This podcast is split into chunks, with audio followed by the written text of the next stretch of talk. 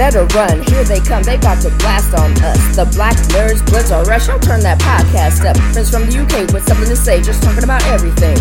From the wonderful nerding world, the reviews they bring. These brilliant blurs give you the word. On the latest movies, animes, video games, and TV series. Call your friends who don't know and tell them what they're missing. Then sit back and relax and listen to Blurs Are Blurs.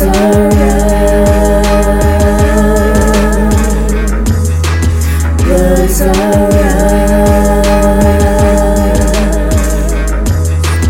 Blurs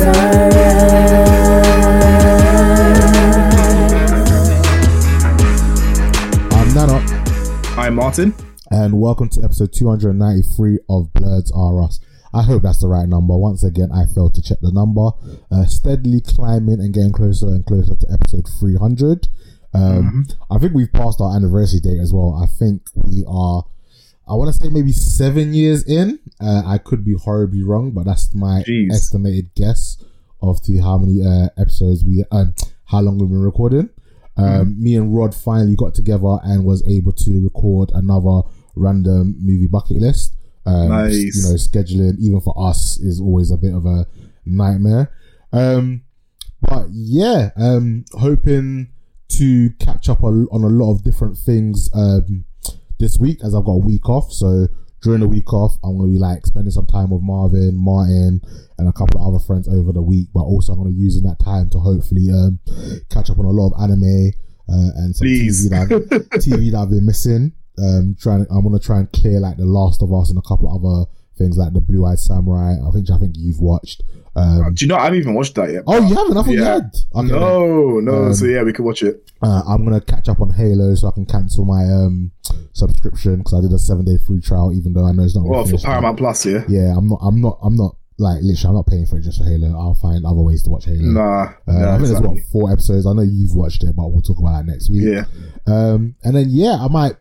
Uh, I've I've been banging out Yu-Gi-Oh again. Um, obviously it's it's just reset ranks, but I'm now on a regular basis getting to plat. Um, I created a, a new spellbook deck that I'm really enjoying and really clamping people with. Um, all right. I need to like learn about it a bit more, and uh, I might need to watch a YouTube video to understand how to use some of the other cards um, to like really make it OP. But yeah, I'm having a- Alright. I'm having a lot of fun clamping people online. Um, So what I'm doing is that I've got I got the Yu-Gi-Oh game on the Switch, so I've been playing that every now and again. But it's good because it's got tutorials, so I actually know how to use XYZ summoning, how to Oh, use um, that, synchro sum- summoning and all that as well. So Mm. I think it's really good because I think the one thing that I mean I know the online the one that you play has got tutorials and stuff, right? But I still need like decks and things to practice with and all that stuff, Yeah. which the game which the game provides. Mhm. I can sort of see which cards are synchro cards. Um, I sort of build up my decks based on that. So Mm. um, it's it's a really good game. Um, Yeah, really good game. It takes you through um, all the Yu-Gi-Oh arcs, not every single battle, but it takes you through all the Yu-Gi-Oh arcs. I guess Yeah. the main the main battles that um, they have.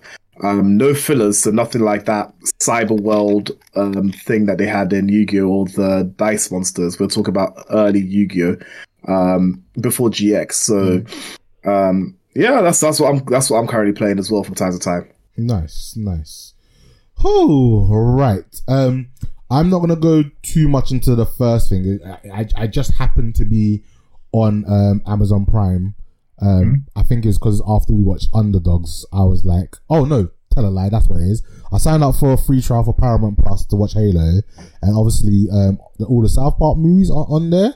Um, since they've moved that away from Amazon, so I was like, you know what, let me um watch them because I think the only one I'd watched before that was um, South Park post COVID.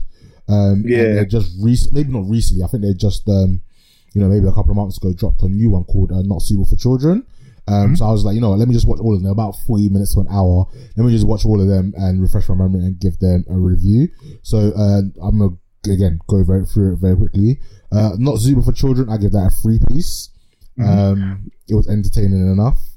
Uh, yeah, I mean, I'll let you, finish. I'll, I'll jump in. Oh no, Go on. go, go on. What was your review of Not Suitable for Children? Um, I enjoyed it. South Park always has like a story to tell.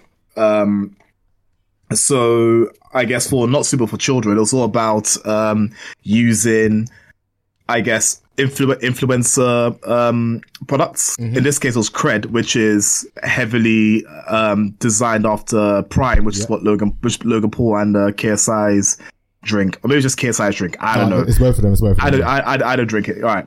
Um, and in one of the scenes, right, there's a riot in the in the shop, right, and that's that's basically um based off of based off of Kai Cenat's um um thing where he was trying to do free giveaways of I think it was PlayStation 5s and Xboxes and stuff like that, and they just made a massive riot in um I can't remember whether it was in think, New York or whatever the New case York. was. I think it was New York. Um, yeah, so that was there, and I guess there was also the, um, I'm just bringing putting out a few points, but I'll bring them together.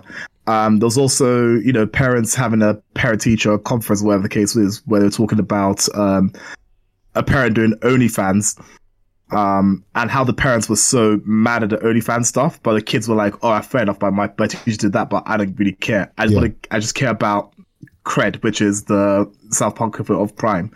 Um, all in all, it basically shows that for parents, they focused on issues that don't really affect the kids. So their main focus was OnlyFans, um, which of course you need to have. I think you need to have your own, like, um, especially the US, you need to have your own like credit card or something like that in order to um, access it. You need to also be over eighteen, all that stuff. You need to give out actual um, information they wouldn't have if, unless you were an adult, right? To um, to access it. Um, so I mean, so basically, parents are stitching themselves as well because why would the parents have BL only fans too? Um, Yeah. But also, the main point is that it's not you know teachers on um, only fans doing whatever the case is, right? But actually, it's the influencers in in society that are actually influencing your kids. Do you know what I mean? Like you could look at, say, people that do pranks and, you know, people or kids then doing pranks and getting into trouble with others, um, people being threatened with guns because they've pissed off the wrong person, that kind of thing. People getting beaten up because because they've done the same thing. Um, you see um, kids gravitating towards people like um, Andrew Tate. Um, whatever you think of the guy, I personally like the guy, but whatever you think of Andrew Tate, you've got kids that are, you know, that sort of bring on that persona, um, or or th- or treat people that in, in the same way as as uh, he does, or they model themselves after Andrew Tate basically, and those other people. So that's the real issue, basically. I think is what South, this episode of South Park was pointed out. Like, all right, fair, kids are going to be kids. They're going to see whatever, watch whatever, but actually, what's important to them? Them being, you know, accepted by their friends, or you know, them knowing that a teacher of theirs was um, at OnlyFans, you know, doing adult content on OnlyFans. yeah. So that was it basically. Um, I give it, I give it a half chicken. I think it was, I thought it was a good episode all the same. Um, but just one of those that South Park brings things to the forefront, in my opinion. Yeah, no, I hear that.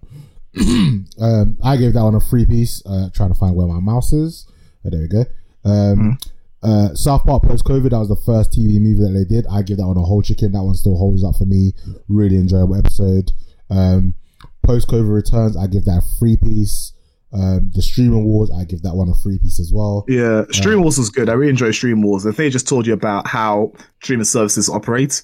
Um, not just streaming services for, um, say Netflix, Disney Plus, etc., but actually, um, um, streamers in the sense of the network providers and what they push forward and things like that. So yeah, that was, that was that was a nice way of uh, doing that. That I give a three piece. Uh, the streaming wars part two, I give that a whole chicken. Uh, really enjoyed the episode. And then uh, joining the Panderverse, uh, the opening sequence was exceptionally funny. Uh, but overall, Yeah. over, overall, I give that a free piece. I give a free piece as well. Panderverse is is literally what it's basically commenting on, I guess, net, not just Netflix but also Disney Plus and how they, um, I guess, race swap, gender swap, and try to make characters yeah. more appealable to people, by they ends up just flopping anyway. And the, the, uh, the and the wokeism, as as as they would say. Yeah, Yeah. All right. So that's all the South Parks. Um, fun as always. You know, good television.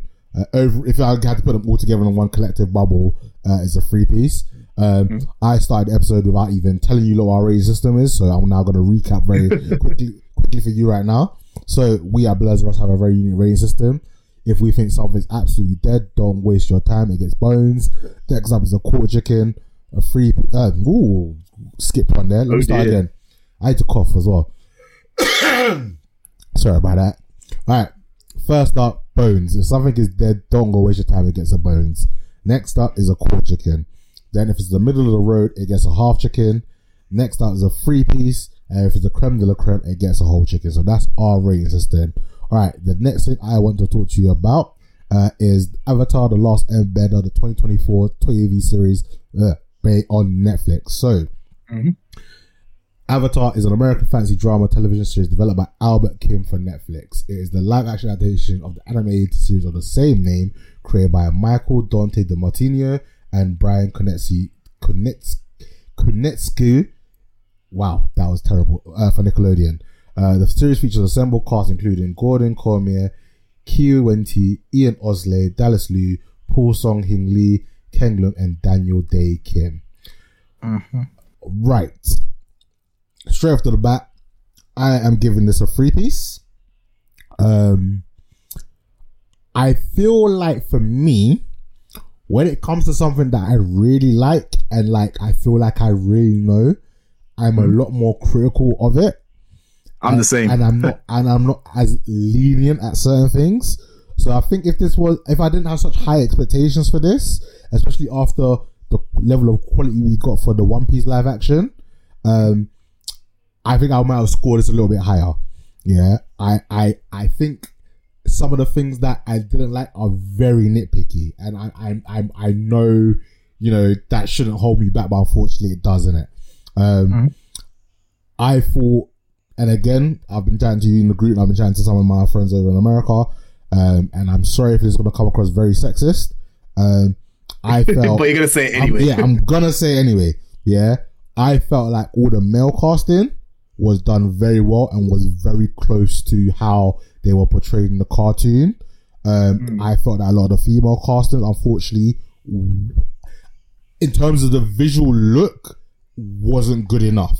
Yeah, they nailed all the um, uh mannerisms and like the feel of the characters, like that that stuff there. Yeah, they they got it down. Yeah, but I felt like a lot of the characters because they and this is where it's very tough. Yeah, I think because they went for like in terms of accuracy and hiring like younger actors because like in the cartoons like they're like 14 and 16 do you know what i mean? They're they're kids in a sense isn't it so to get Yeah. actors that look like them and also have have that young look you've kind of got um got to get young people so to speak.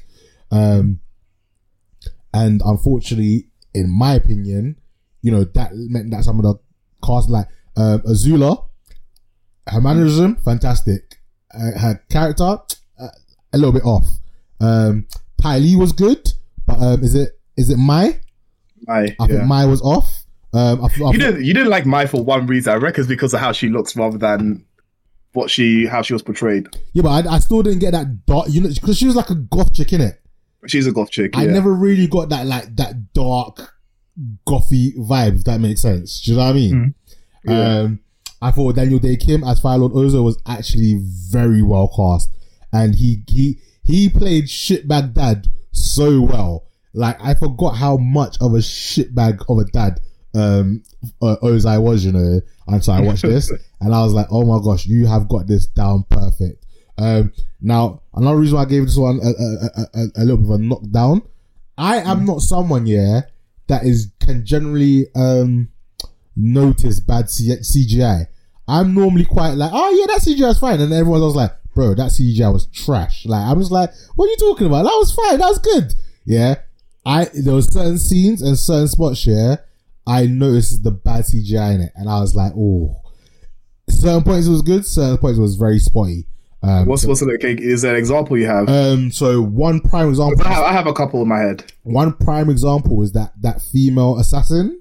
Um, Mm. uh, uh, what's what's her name? Not assassin, a hunter. She could, she was like seeker. Yeah. Yeah. When she jumped off the the beast, yeah, it looked it looked so fake. Like it looked ah awful CGI. And then um, shout out to um James from Nerds. Yeah, he said that some of the reasons why sometimes you might think the CGI looks a bit shoddy is that they use the same um I want to say it's called the wall, the same stage thing that they use to um uh, film The Mandalorian and the, and the Disney Star Wars stuff, so that's why Mm-hmm. it may look not as great as you want it to look. Um, Yeah. But yeah, so that's another reason I took the points of it. But in terms of like, you know, taking, so initially I was very annoyed that they changed certain things in it. Yeah.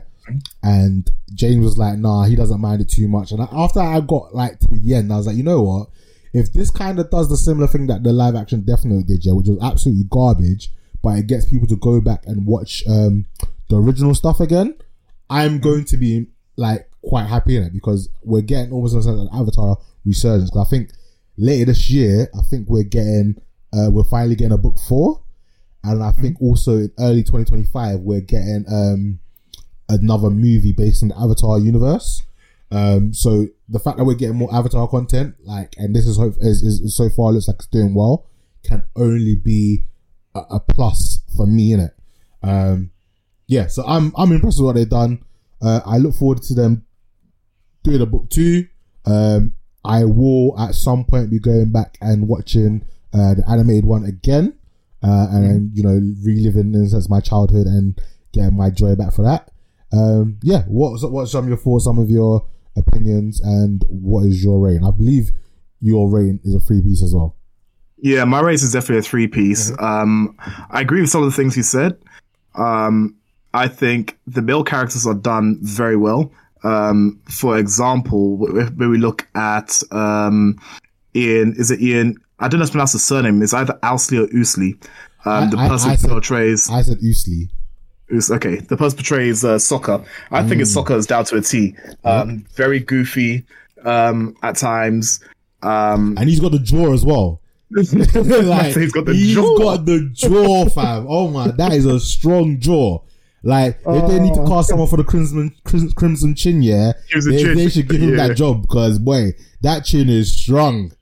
Oh yeah, hundred percent, hundred percent. But he plays Sokka very well. Um, I think the I think he was made for the role. To be fair, um, like he embodies everything Sokka is the the sarcasm at times, the the goofiness uh, or comedic uh, relief at times, um, and then the way even he he even portrays Sokka when he does, you know, when you know, um, if you see that Sokka's a strategist, right? Like you can tell that he he's able to portray all those things about Sokka very well, in my opinion. Um, I also like um, Aang's uh, portrayal. I think um, uh, he's portrayed by Gordon. Cor- I th- Americans say Cormier. I don't know how to pronounce it. Either Cormier or Cormier. Either way, um, his portrayal of Aang is is is good as well. Um, one thing I would say about his Aang is that I think Aang is still a bit too serious at times, whereas in the animated series he was more Fun. um, fun and goofy as well because he's only a 12 year old kid. So I understand him being the avatar and everything like that. He has this weight on his shoulders, but in the animation, in the animated series, the reason why I like that portrayal better is because he still wants to have fun and wants to unwind. He doesn't always want to be thinking about, you know, taking on the Fire Lord. He just wants to, you know, go go ride some giant koi and all that stuff, um, do goofy things. Um, so I would I would have loved to see him do more goofy stuff in Yeah. the series, but I also I understand that it's it's like twenty ish, twenty four episodes that they have to condense into eight episodes. So maybe they forego those goofy bits, but yeah, they, um, they took it a little you bit more just see- serious. yeah, but you do see elements of it, especially when he meets King Bumi. Um, by the way, guys, spoilers ahead for everything, uh, just so you know, before I say anything else. Um, spoilers, spoilers, spoilers. Um, I do like. Um, I think, unlike you, I do like Mai. So I say, I, I say, I'm not bothered by Mai and Ty Lee's um actresses no, purely Ty- Tylee because was Ty Lee was fine. Ty Lee was fine. um purely because I think we haven't seen enough of them, and we and to be fair, we don't see enough of them until you know later down the line. So in the upcoming series and things, um, we will definitely be seeing more of them, especially when they get into the Fire Nation type stuff. Mm-hmm. But for now, I think the portrayals are fine. We may see, and the way I've taken it is that in the original series, we're not even introduced to Azula and all this and, and them until much two, later in the series, right? Mm-hmm. So I think all this eh, for especially for these characters is just a precursor, just so that we know that you know this is how they are, maybe in the future, they will become more of their animate, more of their animated counterparts in sense of uh, personality. Yeah. Um, what? So right now, the the characters I'm struggling with are Azula because I know that they've tried to portray her to be um, someone who is scheming. Um, she's also a, a top strategist. Um, she also she's also able to um, you know have this air of command around her. But I'm not. I'm just not getting that from um, Elizabeth Yu's portrayal of her. Um, it feels like the character is also very much, um, I guess, limited by by um, Fire Ozai. Um, because in the series, right, we do see Fire Lord Ozai every now and again, but in fact, even um, Daniel Dae Kim's uh, Ozai, he's a bit more present um, in the series, whereas in the animated series, he's not. That's not really the case. Um, you see more of him, of course. We get to say book five, and sorry, book four, and things like that. Um, but I don't think we need to see him so much. I- I- I- I- it, it sort of breaks the the I think- for? I- the I- aura the aura around the character Yeah. because you I know think he's, because he's, he's such he's a- now some sort. Go on. I think because he's such a big name, you've got to kind. You can't just have him in like one second scene. Does that make sense? I get it, but I don't. I I, I understand what you're saying, Mm-hmm. but I think sometimes for a big bad, I'll give you an example. When it came to Thanos, right, and we knew Thanos was going to be the big bad in um in the MCU, right. The fact that we only saw glimpses of him and we saw this massive army behind him showed us, you know, he was going to be the end bad guy. And it was later on that we saw just how much of a bad guy he, he was. So the same thing could have happened to um, this portrayal of Fire Lord Ozai, and even not not even the portrayal by Daniel Dae Kim especially, but it's just the uh, specifically I should say, it's just how they introduce him to us, right? That's that's that's what I'm getting at. So now this this air around him, where you know he is the Fire Lord, um, you know he is supposed to be this absolutely ruthless person, this that and the other. It just comes across now as yes, he's all those things, but to a lesser ex- is but it's done to a lesser extent, or has a lesser impact for me.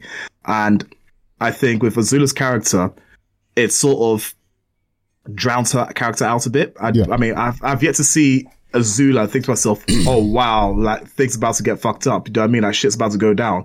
Every time I see, her, I think she's trying hard for Daddy's attention.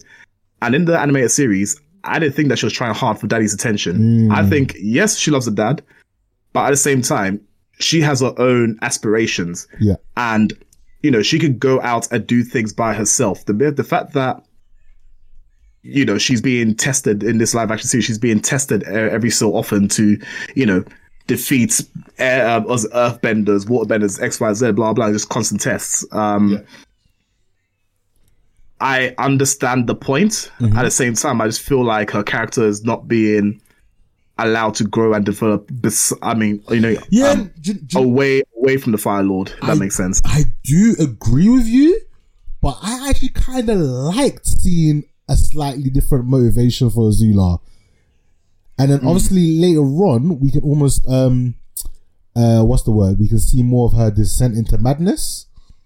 Yeah, yeah, but I think I think her descent to madness was was by her own aspirations rather than her her wanting to please her father. I think because of what she did and who she was, her father was pleased with her regardless.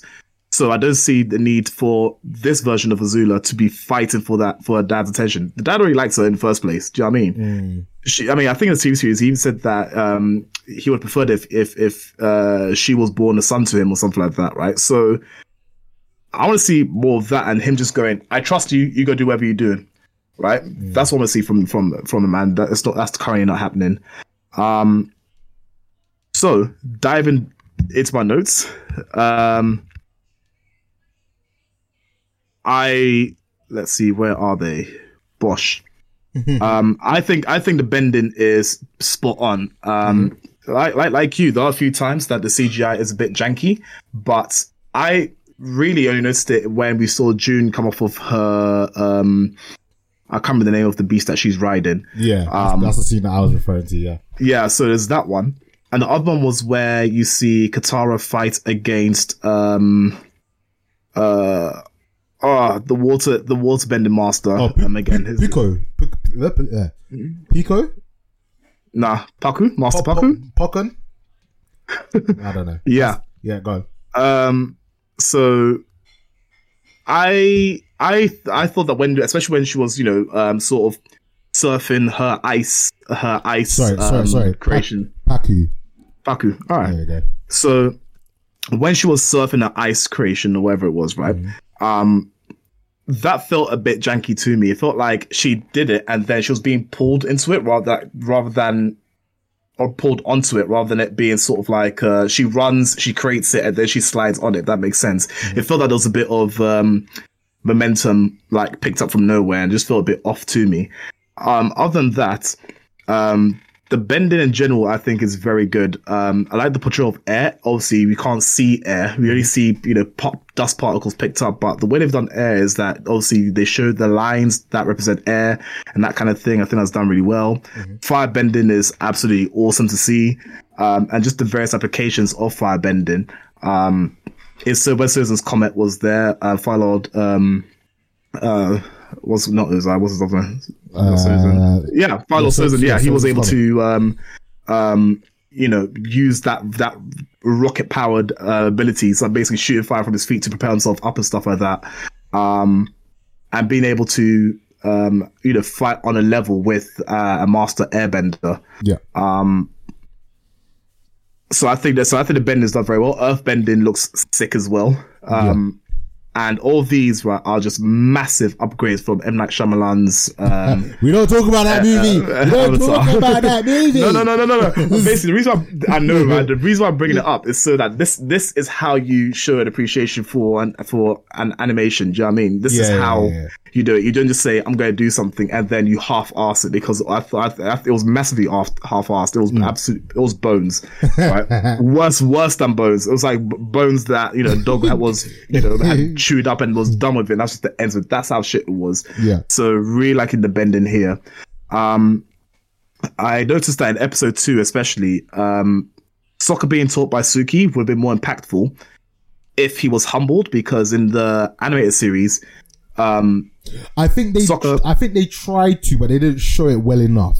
They could have done a lot more with the humbling of Sokka. But that's why they said that they were gonna take away um how sexist of a character he was, because they didn't lean into him being like, I'm a man, so I'm obviously much stronger and much better of a warrior than you. They didn't lean into the aspect of it.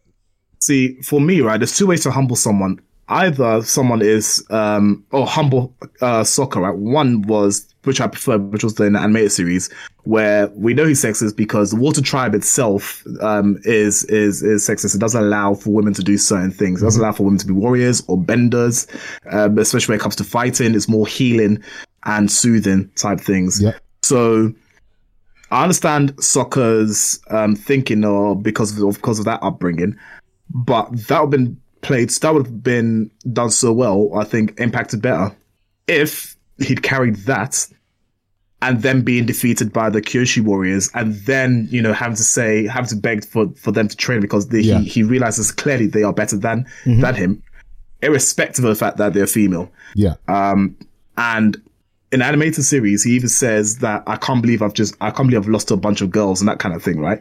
So in that animated series, right, he also has to wear the Kyoshi Warriors makeup and the, and the outfit as well.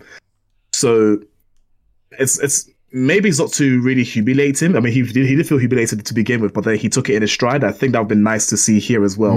Um, but I can stand, you know, because they've taken that element out of it, why they they chose to go down this route. So the next bit I was going to say is that if he's a proud warrior, he thinks no person can beat me, even though you know um, Zuko like ass when he landed in the in the um, southern water tribe Yeah. He can still say, okay, cool, he's a firebender or he is a bender, so of course he's gonna be he's gonna have some sort of advantage over me. So any other person who's not a bender, I should be able to take I should be able to beat them. You know, if he had that pride and then it was crushed. Two, uh, but I think cool, that'd be that'd fine, but that wasn't the case either. So it was just very murky in that aspect as to, you know, why he would have needed the Kyoshi warriors to train him, um, and Suki to train him. Um, but that's all I'll say on that, um, because later on we do see actually um, the Northern Water Tribe, you know, enacting um, just how uh, different it is to be um uh, male and female in their in their culture. Yeah. Um, what I didn't like in this series was that um, it was not so much um, it's not so much bad, but it's something that stuck out to me. So, um, I can't remember what episode it was, but before they got to the water, um, to the Northern Water Tribe, Aang's reasoning for going there was that he used to warn the Water Tribe about the impending danger of the Fire Nation, right? Mm-hmm. Which is fine, but I think in the animated series, it's because he needed to find himself a water bending master. Yeah, him and Katara water bending master. So if he if he said, "Cool, I need to learn the four elements anyway," I need to find a water bending master. Mm-hmm. Cool, let's go to Northern Temple. Oh, it turns out that along the way, we've seen that the Fire Nation are a few days away and blah blah. Yeah. That would make more sense rather than to me anyway, that would make more sense rather than oh we need to go find them because right now it just feels like him learning the the elements or the, the rest of the elements is like secondary on the list. He just needs to go. He's just now trying to warn everyone about the impending danger of Fire Nation, this, that, and the other. And they haven't really said much about him having to learn to be a um to be the avatar, learning or mastering all four elements. Mm. Um, so that's something that I didn't like because right now, as the avatar, it's all well and good they can tap into the avatar state and you know bend all the four elements, but he's not a master at it. He's just you know having to rely on that, and I want to see him yeah. doing less of that and actually learn water bending. Um, as he's supposed to be, as going there to actually get masters of those elements to teach him to to to, uh, to use them. Um, so I think the original series definitely did the animated series definitely did it better. Mm. Um, let's see. Um, so I think I said this already, but I think maybe this season, especially for Mai Ty Lee, and Azula, is that that is just that they're building them up. So maybe in the later seasons we'll see them a few times, but we'll see how they end up infiltrating the um, infiltrating Ba Sing Se and that kind of thing. Um, so looking forward to that, and if that's actually true, if that's going to be the case. Um, it also feels like Azula is younger than so, than Zuko in, in this series. I'm not, I'm not sure if it's she, um, she is younger. maybe just the way they look. she's meant. I, I'm pretty sure she's two years younger than him. Okay, cool. I also thought she was the older sibling, but maybe maybe she's the younger sibling. It's, but it's because she's she's the younger sibling, but because she's like so much more driven than he is. Yeah, yeah, yeah. She, she she's definitely more mature than than than Zuko in that aspect for yeah, sure. Because she's fourteen and Zuko, mm. I hmm. believe, is sixteen. Yeah, yeah, yeah. So yeah, okay, that's that's, that's fine. That's fine. She's then. fourteen. Zuko's sixteen. Yeah, all right. all right, that's good then. Cool. Um, when they got to the Northern tribe as well, and you know, um, uh, Katara, you know, proved her point that she's also very good um, waterbender. Uh, water water waterbender. Yeah. When it came to that fight, Princess Yue was getting involved in the fight. I was thinking to myself, Princess Yue, what the hell are you doing? I mean, she's I don't think she has any combat experience or anything like that. I don't think she can even bend, to be fair. Um, but she was sort of getting herself involved in the action. Not that she did much, but just, it just felt off to me that she had to be in those scenes as well. Um, mm. I thought she, would, she, I thought, I thought it'd be best for her to run off somewhere because she's useless in that environment. other, other, literally, she's useless in that environment other than helping people who are wounded or something like that to safety or helping kids and, and the elderly to safety or something like that. Mm. Um,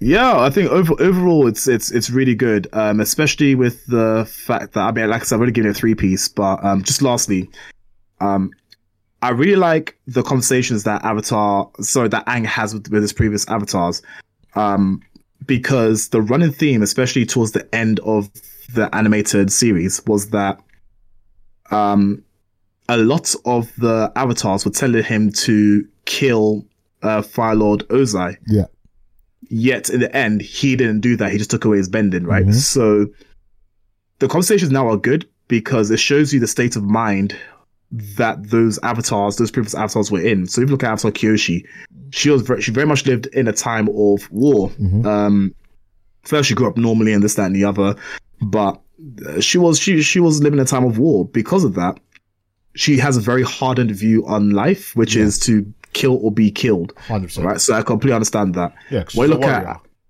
yeah, exactly. When you look at Avatar Kuruk, um, his battles with the spirit world, right? So again, he's coming from a place of full detachments from the from the, from the real world, um, focusing more on the spirit world and those kind of demons as well. So again, those two things don't really sit with because again, every avatar is their own person. And Aang right now, especially being from the air, from the, uh, especially being an air, airbender and from the air temples, he is a pacifist. So these are not viable options for him to to use. Mm-hmm. Um, so I love the theme that you know various avatars are pulling him, swaying him away from his own um, beliefs. I think it's a, it's a theme that needs to continue.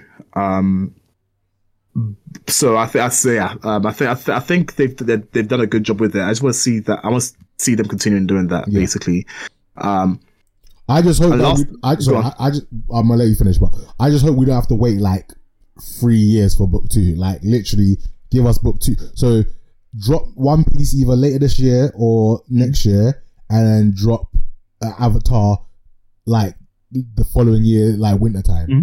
Like, don't make us wait three, four years for the seat for the for the rest of this this, this show. And Netflix, mm-hmm. don't cancel it. Like, don't dick tease us. Don't star us. Give something good and then take it away from us. Like, it's free yeah, books. 100%. It's 24 episodes. Just give us the 24 episodes and can be done. And if you really want to, you could continue and give us a book four. Like, just don't, just let it run its course and don't cancel it.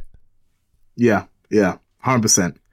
Um, and lastly, what I will say is that there, there were there were quite a few changes to um, I say quite a few, but there were some changes to the to the live action series from the animation. For example, Jet we don't see we don't see Jet when he's um, with the oh, I think King Bo- King Bumi's Earth um, kingdom uh, for lack of a better word. I can't remember, I can't remember which one um, um, they went to.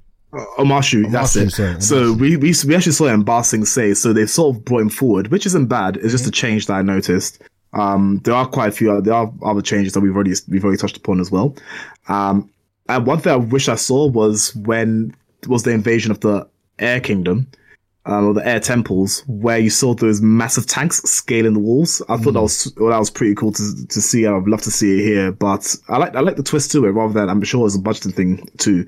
But rather than doing that, they use they just use those as comets to um, propel them upwards. So that was good in itself. But um, yeah, I thought I thought it was worth mentioning. Yeah. Now my only question is, um, from what I've seen so far, and knowing that the original creators, or I guess the people who created, helped create the animated series, mm. um, I don't know what supposed to do a story and stuff like. They left, obviously, they left the yeah, there was, production there team. was um oh, what, what, what did they say? Some creative differences um yeah. happening so they left the thing. And and I can see again if you're a purist yeah and you're wanting in a sense a, a shot for shot uh, adaptation then some of the changes some of the things that they've done differently to make it I guess more palatable uh, uh palatable. Palatable. Palatable. Thank you very much for live action. You're gonna be mm. upset with do you know what I mean so yeah, but it's, it's, it's, within, it's within reason though. I think because if you did, like I said with the um, One Piece live action, if they were to do a like for like comparison, the budgets would have been in the billions. Do you know what I mean? I yeah, think but I think, I think well. that's slightly different though because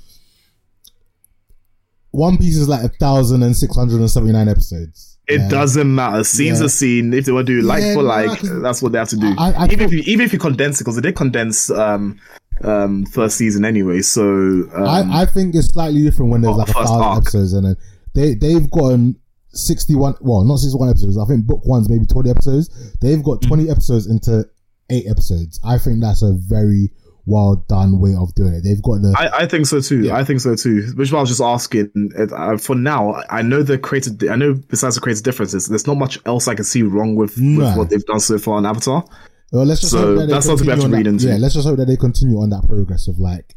Oh yeah, definitely. Because can you imagine if like talks of season two and then you know they reveal their plans for season two and season two is an absolute mess? Then mm. yes, I'll be like, yeah, this is why they left the show.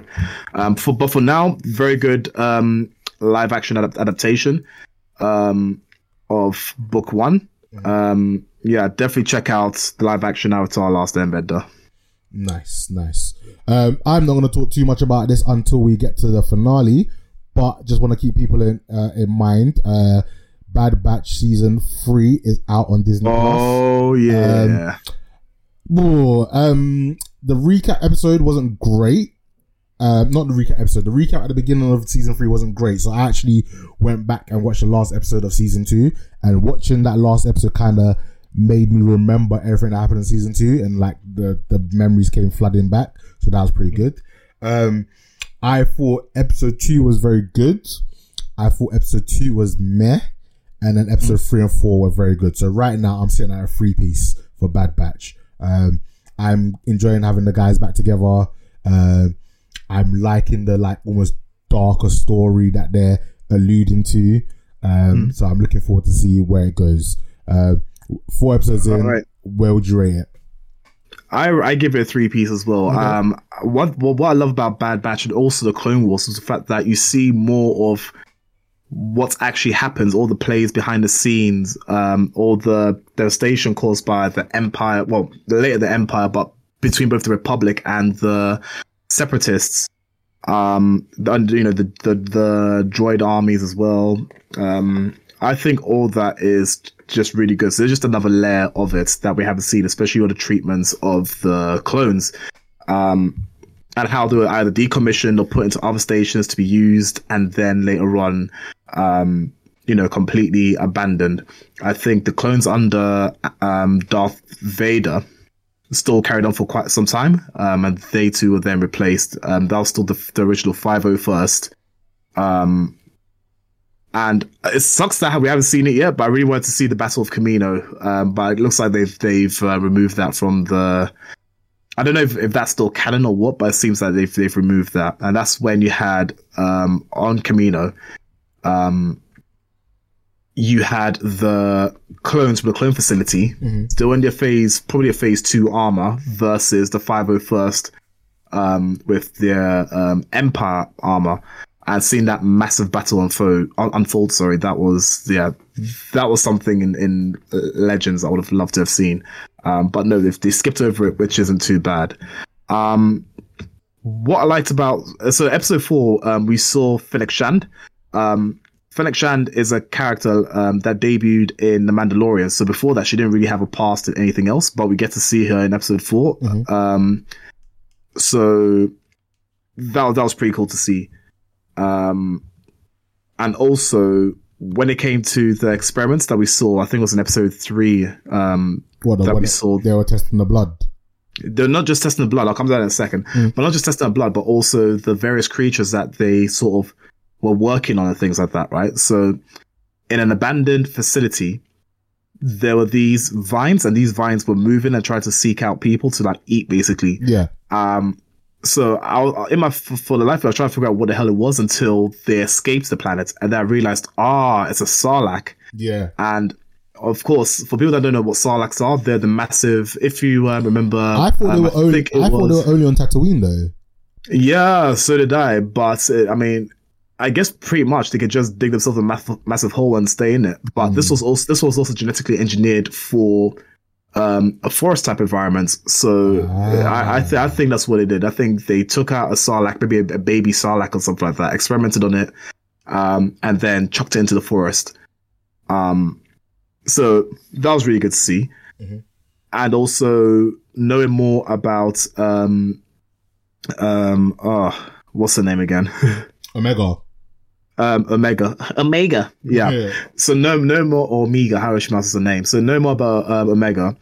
Um, the fact that it's found that her blood has a high M count. Uh, so amongst clones, I think there are only a handful of clones that had um, that had the ability to use the Force. Basically, M count is the midichlorian count. Um, so of course, we now know that the whole reason for Omega was that she was part of an experiment to um, be able to successfully transfer um, midichlorians into another host in order for them to be able to use the force. I think this is leading down to when Chancellor, Chancellor Palpatine has various clones of himself, um, something that he could pass his memories onto Mhm. in order and and and still have a high midichlorian count to be able to um to use the force to the extent that he wants to um because his body's all corrupted and destroyed obviously from um, the ending of um, episode 6 so this is what these experiments are for um so we now know the value of omega Um, I always thought it'd be something like that. Either she was force sensitive, but what exactly that's built for her. Um, I, I guess she can't use the force necessarily, but she she is an empath, which I think is um, a part of the force. Um, she's very much able to make new friends, um, relate to people, that kind of thing. So I think high- that's a side effect of it. A high affinity for the force. Yes, yes, yeah. High affinity for the force, but that's the same means she can she can use it. No, fair. Um, we'll see, we'll see, we'll see what happens later on. Maybe she can, but Mhm. yeah, right now I'm still enjoying the Bad Batch uh, series. So yeah, still a three piece from me. Nice. Good, good, good, good. All right. Um, so I kind of like did a double feature on this next thing uh, I'm going to talk about. Um, Netflix finally dropped Code 8, um, part two. Um, and it, sorry, I think the first one, uh, was, okay, the first one was in 2019. So it's been obviously five years. So I thought, I remember enjoying it. I remember, you know, really liking it. I don't think I gave it a whole chicken, but I was like, let me rewatch it and then watch this part two.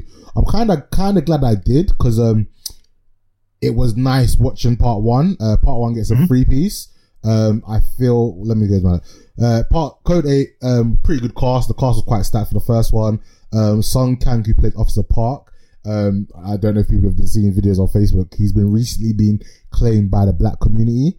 Um, because For why? so his basically his stepdad was black, and he and he's like stepdad Oh. from stepdad from like eight years old. So he's basically been raised by a black father, and everyone's like, "Ah, this is why I knew I liked him so much in Fast and the Furious. This is why he gave off those cool vibes. This is why he could cool, hang with the black people and like and and and not feel out of place." So that that that made me quite chuckle after, and then watching it, I was like, you know what, yeah, he's more than just his character from um Fast and Furious. Like he's a good actor in his own right. Uh, he didn't have a massive role in this movie, but I like what they did. And if they do a third one, which I doubt, it would like I would like for him to return because in uh, part two he wasn't in it, and it was hinted that he died, which is a bit of a shame. Um, Yeah. from the first movie, I really liked how they killed the Braun guy. Um, he was like um, a power enhancer. He was like basically bulletproof. Um, Where they put like a, a needle in his eye and then like punched him and electrocuted from that. And then obviously that went through his body that killed him. I thought that was a, a lovely touch. I quite enjoyed that. And um, the girl at the end, I really liked the take on her healing ability. So it wasn't just that she healed and there was no, like no repercussions. She in a sense took a she took on the injury. Now I don't know whether maybe like um she healed herself over time. We never really got that reference, but in a sense, if like it came across that if she took away, let's say cancer, she got the cancer and she would die. So I did really like that take. Um, so overall, uh, I gave Code Eight Part One a free piece. Um, Code Eight Part Two, um, I give this one a free piece as well. Um, I really like seeing um, what do you call it? Um, Stephen Amell and Robbie Amell working together because they're they're brothers in real life. So it's like they're not brothers in this year, but like they're playing off each other very well, and I really like Yeah. that, and I enjoyed their acting in this. so Um, did I. I did find those robot dog robot dogs very um is it anxiety inducing? Is that the right word? Yeah, I, I I know what you mean. Yeah, Like, they, they, yeah. they, they, they're, they're creepy Well, just, just, just, just menacing. Or, Yeah, and the way they were stalking that guy at the beginning, you like, like you Hmm. knew was like for me anyway. You knew that, that they weren't going to be um just for um detaining people. You knew that they were going to be like killer dogs in their sense, innit? Like that was like so telegraphed. But even so, knowing that that whole scene, chasing him down, him being a warehouse trying to avoid it, like I said, for me it was anxiety juice. Like it, it, it made me tense. It made me on edge, even though I knew what was coming. Yeah. yeah, And also, as soon as I we met the um police officer, yeah, I put in my notes, I am predicting that this cop is a powered individual. Yeah. And Yeah, what, and what I happens halfway what happens halfway through the movie? He's a powered individual. Um yeah. I I I like this. Um, it's probably not going to be for everyone, but I give this a free piece. Um, I had fun with the the world that it said. It's like Mhm. it's slightly different. It's not like your X Men universe. It's not like your other like um movies where they've you know given people superpowers. It's a little bit different, and um, Yeah, I enjoyed it. Yeah, for me, I found uh, I agree with you. Um, I think I still see X Men in this. To be fair, Mhm. because Um, but not to the sense, not in the sense of you have a team of superpower beings, blah blah. No, no, no, not that at all. It's more the sense of how people people with powers are being treated and how people without powers see them. So heavily policed. Um, every camera can detect that they are a powered being. Um, over when you when you watch the film and right at the beginning, you hear people say things like, you know, how are we supposed to live when we know we're, we're constantly being watched and that kind of thing, right? So it it it looks at the oppression of superpowered beings. Uh, the fact that in the first film, you know, you hear that um, people with powers were working all these jobs, and then because of automation things like that, they've now obviously they've, they've been let go from the main workforce. They're down doing odd jobs here and there. So X Men does points to that as well. The, the, the stigma of being a mutant, just how heavily policed they are. There's there's a whole uh, mutant um, registry that people that people have are forced to do, mm-hmm. um, and all that. So you can kind of see here. I mean, they, they have Sentinels in in the X Men yeah, um, universe. The, they have um, the dogs you know, and the um, oh, what are they called? The big massive robot ones. Um, G some things, right? Yeah, hold on, I'm gonna try it out. I just moved off my notes on it. Um, carry on. Um, so yeah, so yeah, this this this film is very much like obviously different environment things like that, but still very um very similar to to X Men in that aspect. Um, it was great to see St- Stephen um, Amell again because I've uh, the role I remember him most from is the Arrow series. Yeah. Um, and then Robbie M- Amell, um, seen him in this um, in both Code 8. I can't remember what other films I've seen him, but I have definitely seen him in other films and other productions. I, am pretty sure he's um he's the main guy in um what do you call it upgrade. Ah, right. Okay. Okay. See what I mean? Like, I just, I remember, like, it, it goes back to back in the day, right? I know we just saw the same actor over and over again. Just, we finally knew his name. So for me, it's like, I just need to keep seeing him and then I'll finally remember his name. But yeah, Robbie Amell and Stephen Amell. So yeah. Um, yeah, I, I like, I liked, I like this, um, this, this film. Um, I think I'll give it a, I, I, I give it a half chicken. I, I like it. Um, only thing for me is that it's it, it doesn't add anything new to this sort of um genre plotline where a person sees a corrupt cop do something, Mm-hmm. corrupt cop then tries to kill them, and you know the, a, a stranger or do-gooder nearby saves them and ends up saving the day and that kind of thing. Like that's that that's that that hasn't changed at all in you know for for ages now, decades even. Um, but it's still a very good watch. Um, you know, the action that's in there, the dramatizations of certain bits, um, all of the all of that is is it's, it felt a bit gritty, almost like I mean, uh, not as gritty as I say Training Day in that aspect, but just the just the environment is gritty, if that makes sense. So, not saying that has it's like a like for like with Training Day, but I'm just saying, just like I said, do you know what I'm trying to say now? No, Yeah, just yeah, the yeah. environment itself. The, the environment itself feels feels gritty, feels a bit dirty, feels like there's this underlay tone of like um I wouldn't go so far. oppression, like like a Gotham type thing. I But was, like, I, do you know what I mean? I was gonna say like the ghetto, isn't it? Like they, Yeah, they- exactly they- that, They have exactly the, that. Um, empowered people living in like because I think they even said in like the beginning like it's like um out of the eight percent of the population that are like superpowered, like Mm. seven percent of them are living in like pov- below the poverty line. Yeah, Yeah, Yeah. so yeah, I, I hear what you're saying about like the ghetto, the like underprivileged um society. Because even like the little girl, like her brother had to, in a sense, had to be a gangbanger because that's how he was like paying for her education and paying for her books. Yeah. Because you know Yeah. he couldn't really get a proper job because, as we saw in the first movie, um, the powered individual could only really get like laboring jobs and they weren't really Mm. allowed to be hired into like uh high paid jobs in society. Um, even as police officers, they can't they can't yeah, do that. and and, that's why like the, the the villain in this movie was like basically pretending to be normal because he knew that in a sense that if he didn't, he wouldn't be a police officer, and he used that to his advantage. Now, what I would love Yeah. to see, which I or maybe this is just me personally, would love to see is how many people on his team or on his paybook, yeah, were Mm. potentially powered individuals as well.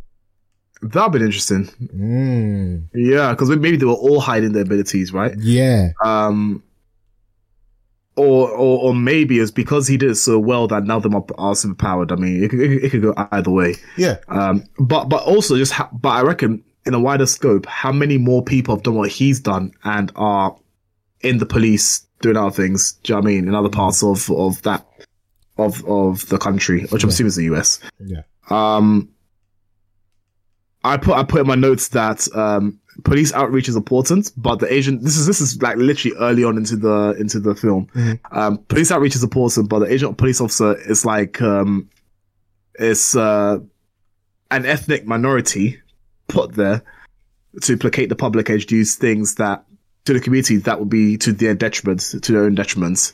Um, so so a bit of that. Obviously, they they spoke about the humanoid uh, robots and how they were seen as maybe too tough or um or you know something that the public didn't want. So they end up introducing the canine dogs. I was like, okay, cool. What bullshit is this now? And then also it turns out that canines, even though they said, even though he said, you know, all you have to do is pop your hands and nothing's going to happen to you. It'll um it'll you know apprehend you Mhm. um, obviously had that hidden feature, which was to inject uh, people with with that uh, with the Psyke drug, and um, I mean, maybe it was a Psyke drug. Yeah, but, it was know, a dr- drug. dr- No, it wasn't a Okay. drug. It was it was basically to make it look like they've overdosed on the yeah, um, the on, Psyke. on on on Psyke. Yeah. Yeah. So you know, poisoning them so that they died, and then using that as a cover up for whatever else. So again, that was very very sinister. So um, again, my intuition was not wrong there.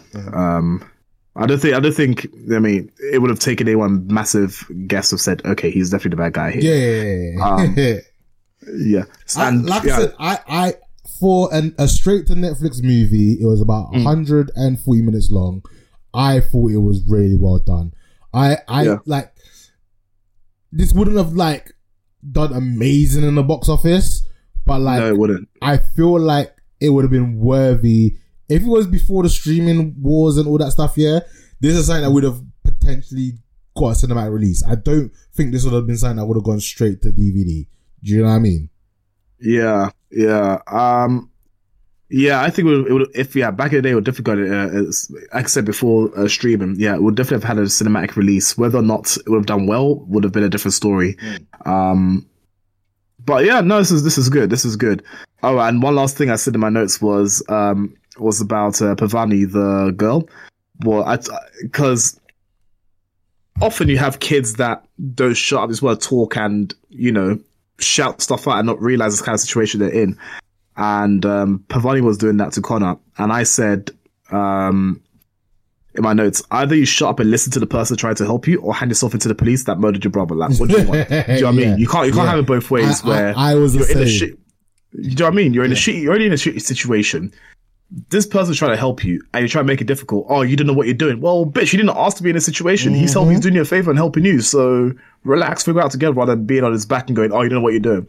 Maybe, maybe you know, you could say that potentially because kids view adults as always having the shit together, that maybe just thinking this adult should have his his his shit together. Yeah. He should be able to know what to do in this kind of situation. Maybe he has contacts and this and the other. It's like no, he's just a guy just try like just trying to figure life out after you know recently being released from prison and stuff like that. Mhm. Like not that she knows that, but still help him out. Shut up Yeah. a little bit. Stop Yeah. getting at him. Mhm. But yeah, she's going for a lot of cut stuff. him but some still. slack. Like Exactly cut that. him some slack. Like yeah, no, I, I, I, like I said, I, I liked the interaction that them two had because Mm-hmm. again, uh, not no, no, sorry, not him. I mean, is it Connor? The bad, Connor, yeah. the, bad one, where she, he was like, "Oh, do you know what this is?" And he's like, "She was like, yeah, it's this." She's like, he's like, "Listen, I'm 12. I'm not five years old. Like, stop. Like, I did like, was just like basically stop treating me like a dummy in it. Like, I, I, I- I get how Yeah. things work in it. So yeah, that that that was quite. I, I like that aspect of things. Yeah, yeah. So yeah, that's it. That's it for me. On on on um Code Eight Part Two. All right, all right, okay. So, um, this is a Rodimus recommendation. Um, I'm sorry we've not managed to get to your anime that you recommended us yet. We will do that at some point. Um, Yep, yep. But Rodimus re- re- recommended a film called Dog Soldiers. He says that it's his favorite. He's one of his favorite movies. So I was like, all right, why not give us? Let, let's give it a shot. Um, Yeah. So, Whee! It is a two dog. Man so- said, yeah, do, do you know? Do you know what it is? I've heard of this movie, but I've never seen it, and I think I might have seen like a clip from this movie before, but again, Okay. not seen it. Yeah, like this movie is so English. Yeah, like, and ah, it, it's on the same vein of like Snatch and Two Smoking Barrels. Like, it's Yeah, such an English yeah. movie. Like, I don't know how well it like um relates to like international audiences because like Mm. the slang, the stuff that they're saying, the way it's shot, like everything about it, it just feels very British, innit? Do you know what Yeah, I but? Rod, Rod loved it, so Oh yeah, no, I, I know, but like again, I'm just talking about like the, the general population and like the other. yeah, like how, how does it? Yeah, how does Yeah, it translate how- how to does other this translate to- yeah. British? even? because like talking about the football, uh, some of the Yeah. slang that was used, um, you know, it's the some of the banter in a sense, like. Like I said, it's very British and it's also very of that time period. Do you know what I mean? It is very definitely, definitely. early to and like I was like 12, 13 years old, but I can relate to like everything that there was being said because like I'm in a sense that was like where I'm hitting my the majority of my growth in it. So I I Yeah. know a lot of that time in it. Yeah. Um. So anyway, Dog Soldiers is the movie that we're on about. Is a 2002 British action horror film written and directed by Neil Marshall. Uh, it's his directional debut, and from this film is kind of like where he blew up to then go on and you know be a well-known director in the uh, movie industry business. Um, the plot for this movie is that it starts off with a couple um, camping in the Scottish Highlands, um, and then they get attacked by something unknown. Uh, later on, you get uh, um, Private Cooper, who's um, doing an SAS, uh, not not necessarily initiation. Um, But I guess it was like a evaluation. Or yeah, it's, it was like um, an interview, but it's not an interview. What do you know when like he, he, he's he's getting tested? He's getting tested to see Yeah. whether he's good enough for the special forces. Yeah, and then he basically passes, and then but at the end of it, he's told to shoot a dog in it. Yeah, so for anyone that is um sensitive to when animals get injured, maybe this is not the movie for you. Yeah, and he shot the dog, and I was like, brother, like. Not the dog, man. Like, what the fuck? Like, not the dog. yeah, I was like, not the dog, man. You can't do that, man. Like, that's so. Anyway, so then he's like, "Well, you failed, in it?" And he shoots the dog anyway, like I just said. And then a couple of weeks later, you've got a training exercise um, by the English, and um, they're meant to be doing this like um, English troops versus the SAS kind of thing um, in a training exercise. But it turns out that actually they were getting used as bait to like summon and um, draw out these werewolves. Um, and you, it, and again, long story short, I'm spoiling the end of the movie. It turns out that the family that live on this like grove that have been living there for centuries are werewolves. And it's basically how do the soldiers, you know, survive until the end of the night or escape somehow from the werewolves. Um, I really enjoyed it, you know, like for a movie that was set in 2002, um, some of the special effects were pretty poor, but I guess for maybe for like a, a, a C tier movie back in those days, like it's a pretty decent special effects. Um, yeah, what did you think of this? It was dated, bro. I mean, I've seen I've seen films that have better CGI from back in that day. Like, like I don't even know when Terminator, when Terminator Two came out, or um, films like um, But, Erased. but, but like I said, this um, was a B. This was very B movie-ish. Do you know what I mean? It- yeah, it, it clearly didn't wouldn't have had the So- budget of those kind of movies. Like, Yeah. like, but it was dated. But in saying that, I, I, it's been a while since I've seen. So growing up, I never watched many English films besides James Bond or um, um, Mr. Bean or you know f- those kind of films that those kind of liked. Mhm. Um, other English films, never ever seen it. So I, I didn't really know of them until until moving like permanently relocating to the UK. Mhm. So this film, even though it was outdated, I enjoyed aspects of it. Um, I'm so happy Rod didn't snake us and actually said that it wasn't. It's a horror, but it's not a scary horror. Do you know what I mean? Mm. Because you and me, that we are pussies when it comes to Yep. uh, um, horror films. I hate to be scared. I don't see the point in going to a film just so I'll be scared. So I, so I, I have to see my light on or something like that. Do you know what I mean? In my grown age, yeah. so um, I'm really happy that that wasn't the case. Um, even though it was clearly dated in the beginning, it didn't really grip me. It felt very old. Of course, it's, it's old. It's an old film, right? But it just it just felt it, the pacing didn't grip me to begin with. Um, but as the film went on, I started paying more attention to it. It started grabbing my attention more. Um, I think what worked well was that for half of the film, we didn't see any of the werewolves, and if a werewolf was attacking, it was the camera that was shaking. Um, and I think that was done very well. If I mean, just just by you not being able to see the shape of the monsters themselves, right? What they look like, how tall they are, that kind of thing. Mhm. It adds a level of um uh I don't know the right word. I don't know the word to use in this, right? But it's, it just adds a, a layer of mystery, Mhm. um, you know, or or intrigue as to what it what do these things actually look like. Um, but of course, when we see the when we see the um, werewolves, um, obviously they are like your your standard werewolves um, that can walk on two legs, have these huge claws, um, that are like seven feet tall. So, and you know, very durable. So yeah, that was that was good. Um, I enjoyed the last stand fight. Um, you know, I think I think I think that was that was done very well. Mhm. Um, you know, with using things like you know blowing up cars, blowing up the shed that they thought they were in, using you know a, a- crap ton of bullets and guns, Yeah, whatever yeah. they could find, shotguns, machine guns. Um, semi-automatics, pistols, what what have you, rocket launcher. I don't think I don't think it was a rocket launcher actually, but um, yeah, just seeing just seeing a sheer number of guns they had, just bullets just being emptied onto the floor and everything was was I- that was cool. You you you got to rate Spoony though. Spoony Spoony went out like a G. Oh, Spoony went out like a G. Yeah, yeah, he was top don. Yeah, Spoony, Um, Spoony was sick.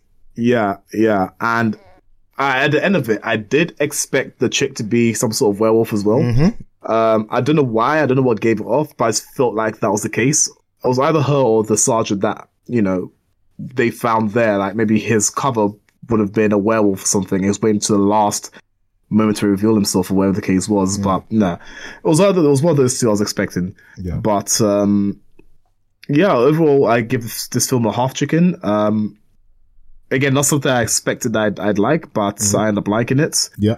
So um, it's one that you know, if you do want an old film to watch, or, you, or anyone to do a sort of um, search into that, then yeah, definitely check out uh, uh, Dog Soldier. Soldiers. Yeah, no, it, I, I give it a three piece. It was a lot better. I, I, thought it would be. Um, I laughed a lot just because of like, you know, talking about the World Cup and being so interested in the football. Yeah. and, like there was, Especially because it was, especially because it was Germany as well. yeah, yeah. There's a lot of things that I was just like, yeah. 'Cause I think two, that was um, wasn't that the World Cup that um David Beckham kicked that guy and then got red carded and Yeah, I think I think it was. I feel I feel like it was yeah.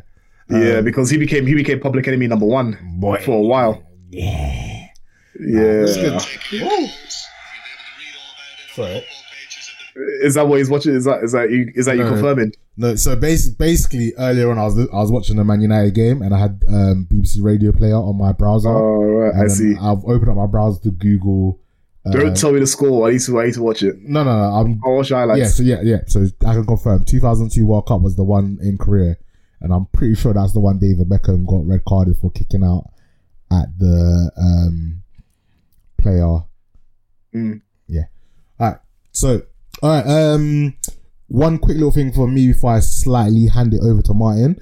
Um, solo leveling is back. Uh, last week they Yes. took a bit of a hiatus because uh, supposedly the voice actor's throat got injured when recording episode four, so that's why they dropped a little like seven point five episode. Um, but episode eight was released today. I actually watched that before the recording. Um, still Yeah. enjoying it. I watched it as well. Uh, we'll give you our ratings and thoughts on that when it finishes. I believe we've got what four, four or five more weeks till the season's done. Yeah, I reckon it's four more weeks now. So, Um, so usually it's about twelve because they stopped 12, doing. Um, is it not normally they stop- thirteen episodes? normally it's normally it's 12, Okay, 12 13, Yeah, twelve. yeah. so we've got we've got four weeks then. Yeah. All right, so we've got four more weeks. Yeah, let's say um, let's say four or five more weeks. So, So. I'm gonna I'm gonna do a massive anime catch up this week, so I'm not too far behind uh, when Mm-hmm. we do our reviews, so that I can actually talk to you about the animes that you've been watching. Um, All Yeah, all right. So um, we are going into June. Uh, I'm handing over mine to lead the conversation. Uh, so mine, June one and two. how do you, how do you pronounce? Do you pronounce it June or June, like with a J or a D? Dune. D U N E. All right, cool. Wait, was I saying it wrong? No, it's just if, was I maybe it's, it I think it's my ear. I think it's my headphones. Dune. Like the sand Like dunes, this, this isn't is yeah. it? like sand Yeah, I was like June, like you know, like June. No, no, no, no, no, no. Dune, Dune, Dune. All right, Yeah. let's go. Dune, uh, one and two. All right then. So, oh yeah, that was a mad rewatch. Right. So, Dune. Let's just say this right, right off the bat. Dune is a whole chicken. Both Mhm. films are, are whole chickens. Mhm. Um, I think we. I think when we, I said that when we um when we just see, seen the first one, but yeah, Dune Two is a whole chicken.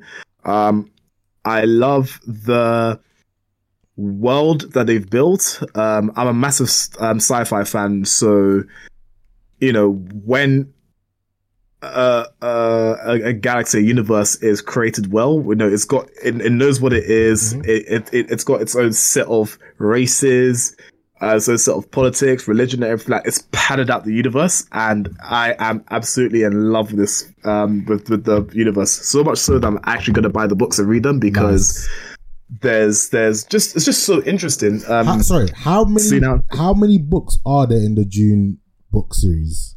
Uh, I will find out because if I mean I don't care. I mean the more the merrier. To be fair, because I mean I I think I'd read all of um uh the Harry Potter books. I read all of Christopher Paolini's um Eragon series. I think there's six books. Six books. Oh uh, damn, June. June. You know, June came out in 1965.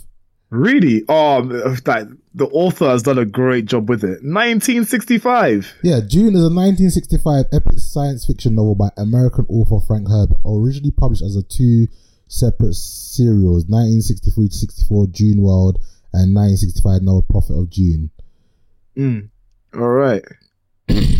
all right. Yeah. So um, Oh wait, hold on. So. I'm sorry. I think there are six books. Yeah. Her- six books. Herbert wrote five sequels: June Messiah, Children of June, God Emperor of June, Heritage of June, and Chapter House June. Following Herbert's death in 1986, his, his, his son Brian Herbert and author Kevin J. Anderson continued the series in over a dozen additional novels since 1999. Fucking hell! So how many books actually are there?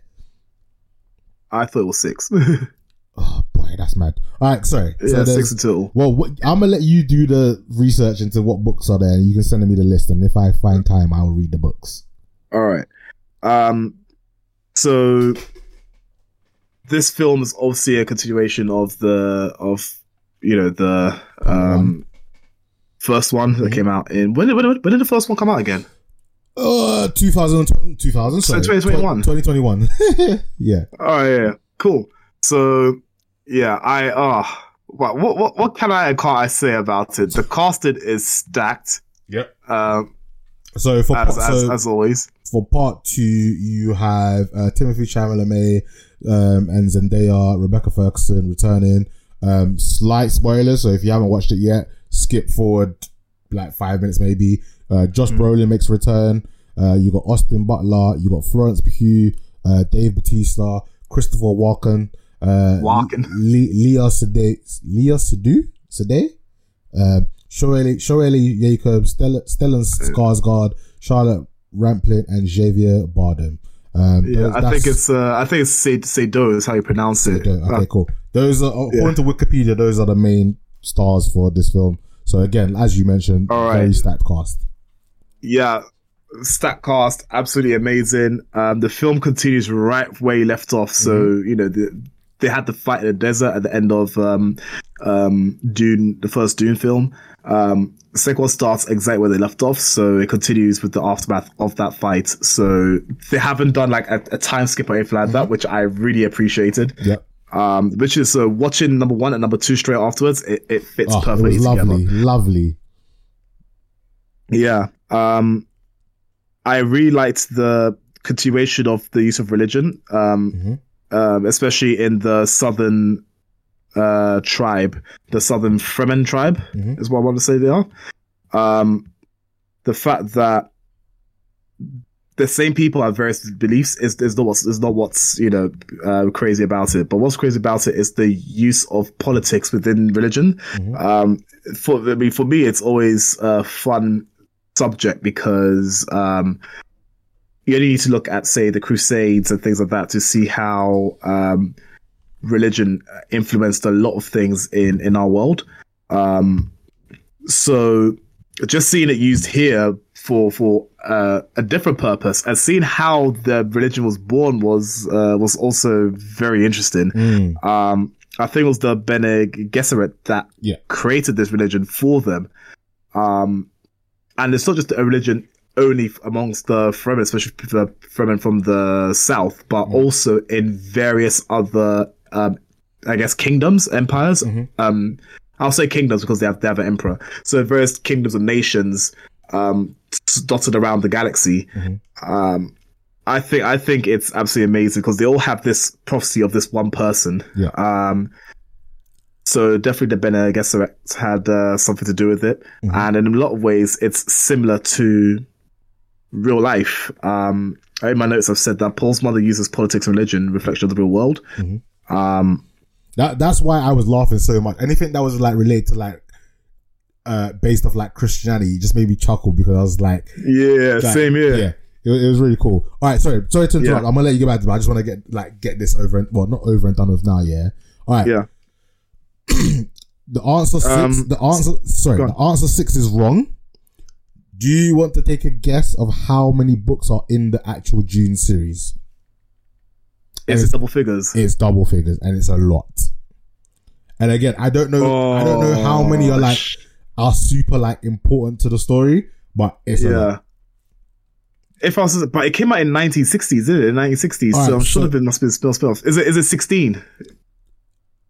higher. Oh, bruh, is it? Is it the 20s? Is it the twenties. All right, cool.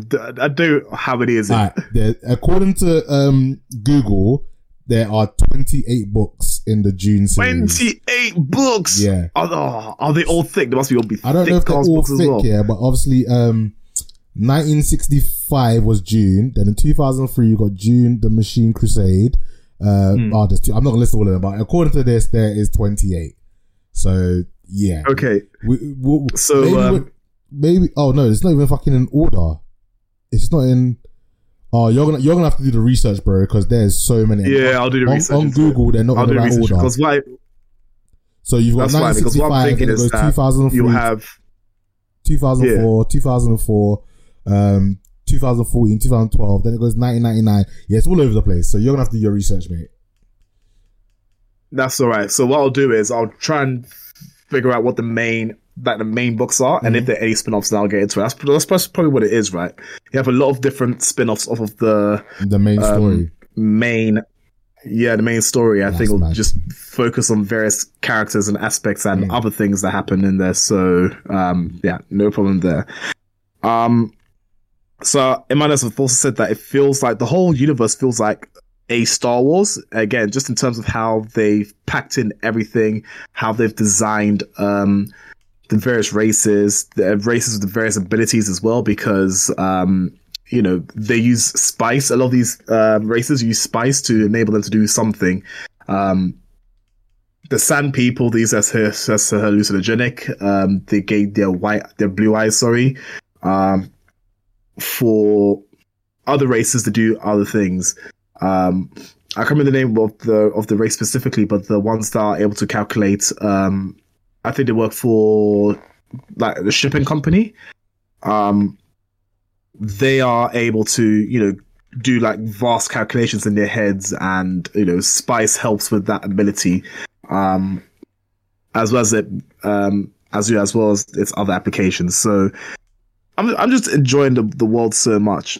Um, I like the cultural differences amongst each faction. There's Yeah. some factions that feel like they're offshoot of like say Germany, Russia in like an olden in like an old 1900s um, um, era, just in terms of mannerisms and things like that. Mhm. Um, you have the Fremen that are um uh for sort of freemen fremen Fremen, in a way yeah. they they feel like they're, they're very like ethnic like like like say from like they look either arabic or um or some nature or um, you know somewhere from like africa of just, you know having dark skin. Um arabic of course touching on uh, algeria um uh, morocco etc as well. So it just feels like and also um i think it's the oh what are they called? So now the the guys that have um oh what's what i'm looking for Which So, which which you know the, the, the, race, the, the, the race the race of guys that have that are on the black sun basically. The blacks, the Harkonnens. you know the, that's the one the harkonnens. Yeah. yeah. So the harkonnens are the ones that are like um that are like you know germany russia like 1900s germany russia in my in my opinion. Um very gladiatorial as well because you know um so uh, touching on say roman empire um um that kind of thing. Um yeah i think it's freaking aw- i think it's just awesome. Um you know very tech savvy um you know huge weapons smiths and all that. Um and then i mean bef- I, I, I, I'm finding the words to describe because it just feel it just feels so like I said, just done a very good job on the on on on the, on the whole lot. Um, I said that I'm intrigued to see how the how because of that of that black sun, just what it does to black people's skin. Because you look at the at the um Harkonnens, and this thing this their skin goes very pale white, like ghostly white.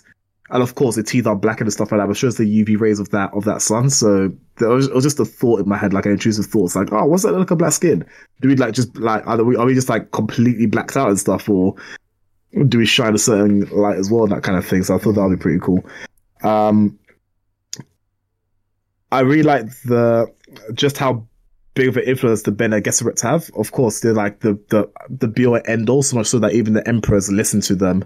Yeah. Um, of course, they all have the voice as well, so they are rev- revered in that way. Um, but they also, for all the contingency plans they have, they also create their own problems. So in this case, Paul is a problem for them.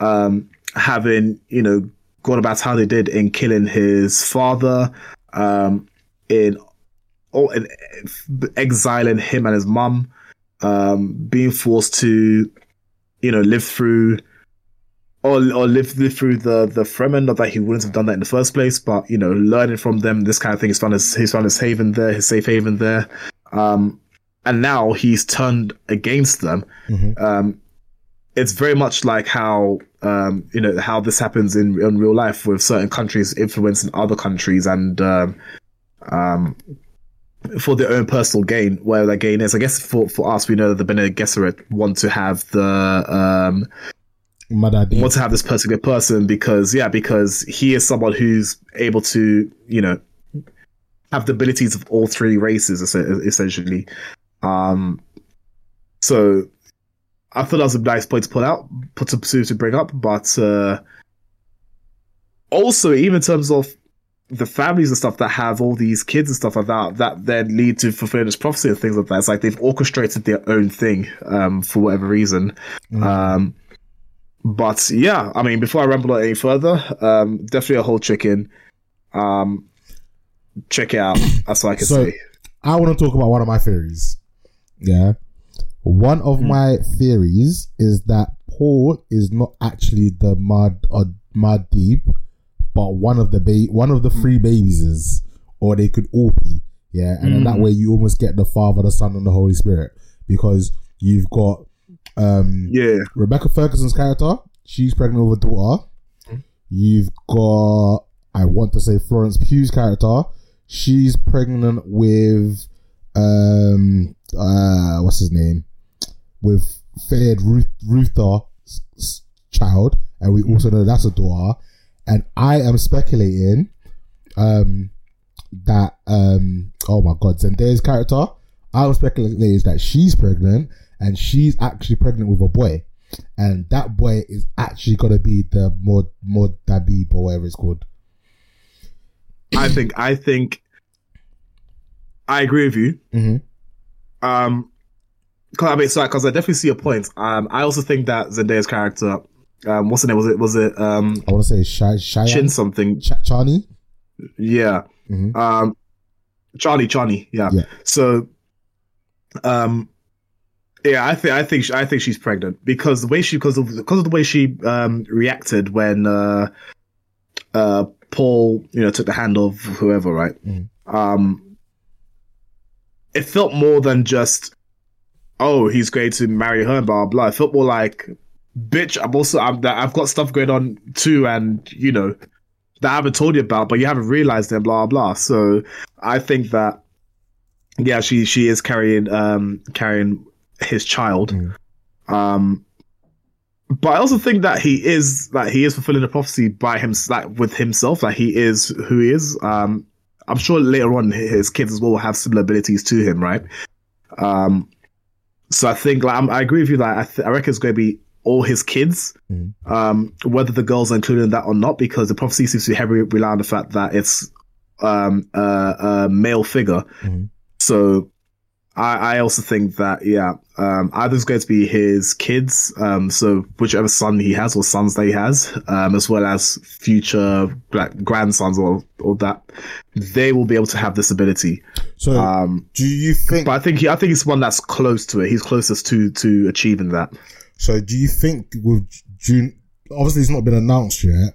But do you think with June Part Hmm. They Three, better announce it June three or four Do you- or do you whatever. think- They better. do you think we're gonna get a time skip to the kids being born?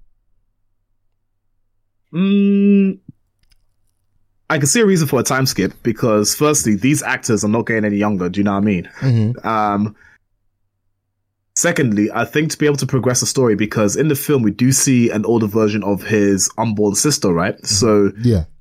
there must be some sort of time skip, I think, because we're not going to see. I mean, I, I don't think there'll be uh, every single time they'll start the film from where exactly where the last um, film ended, right? So I'm sure there'll be a time skip. Maybe say a few years later, however they do it, they'll do it. But yeah, we'll definitely see a time skip of older versions of these characters. Because I, I have a very, I have a heavy feeling that June three is going to be very dark, Hmm. and and you're also kind of so, in a sense, yeah, the first movie got you to like like um House Atreides and got you to kind of view them as the Mm. as the heroes, or in a sense as as the good, Yeah. as the good guys, and the Harkonnens were the bad guys.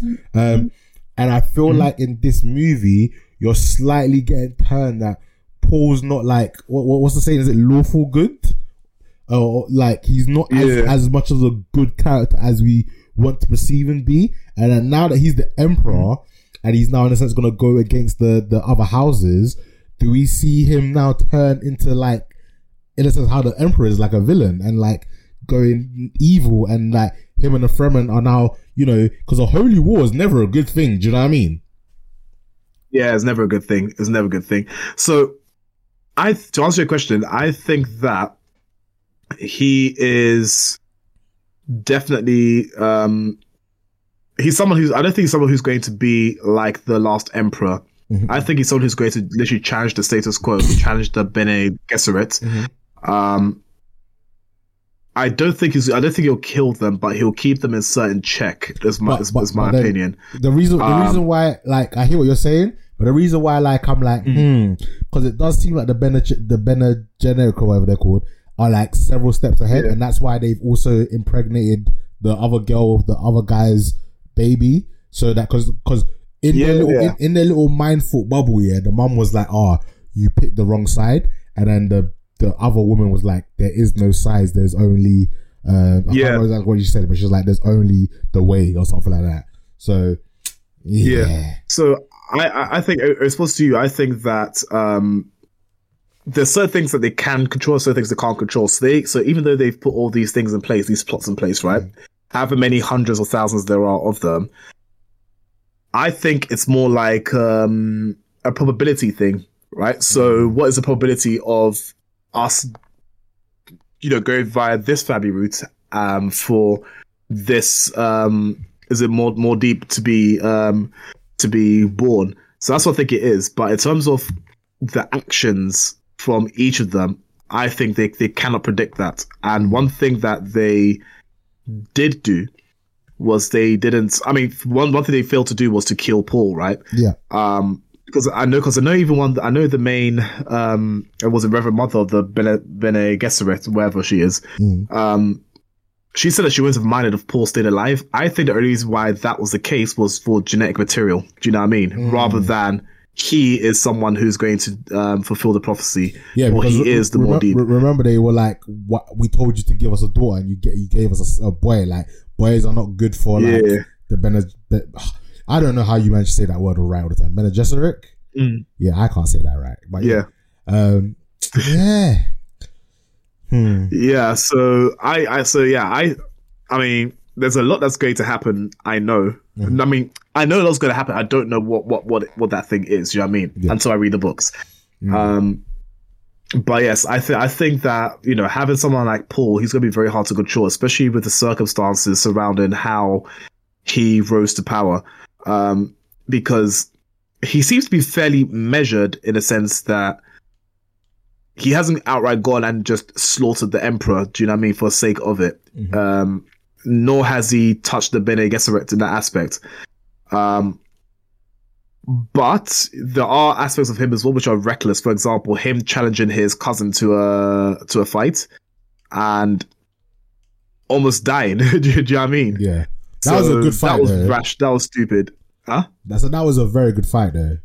It was very good. It was very good. I'm not gonna lie. I, I half expected Paul to die just to see like a massive twist or something like that, and what happens because I'm like, ooh, now we've got this character to follow. Mm. But um, uh, of course, that wasn't the case. So um, there's definitely more to come. But I am just very intrigued at how the story is going to go. Um, I know that with this holy war, again, this, when when ahead is holy war, right? I do say the Crusades and stuff like that. Um, but it feels like the Sand people are like more Islamic in terms in terms of how they um Their beliefs. how they pray in terms of their belief. Exactly. Thank you.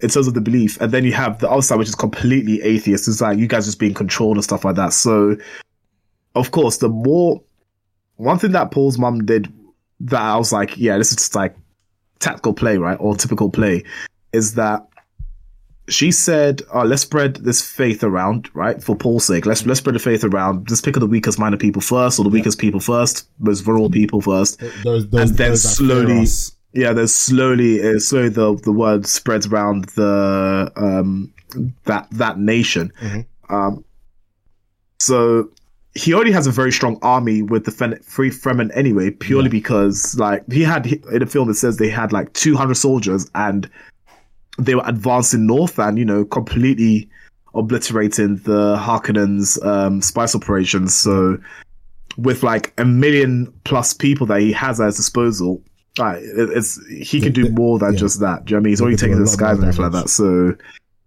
yeah, yeah. So it'll be, it's I'm I'm very keen to see what happens. Um, things I could point this character out to are things like say maybe Darth Revan from Star Wars, or um, you had um uh, Daenerys Targaryen from Game of Thrones, where she too led an army in that in that same vein. Um, obviously the, the slave army later on expanding it and all that stuff. So that's what Paul feels like right now. He is a messi- messianic character. Yeah. Um, so it's interesting to see how everything else unfolds because uh, we have definitely not seen the last of Paul. I think Paul's going to be No. the main character for quite some time. Yes, yes, Um, definitely.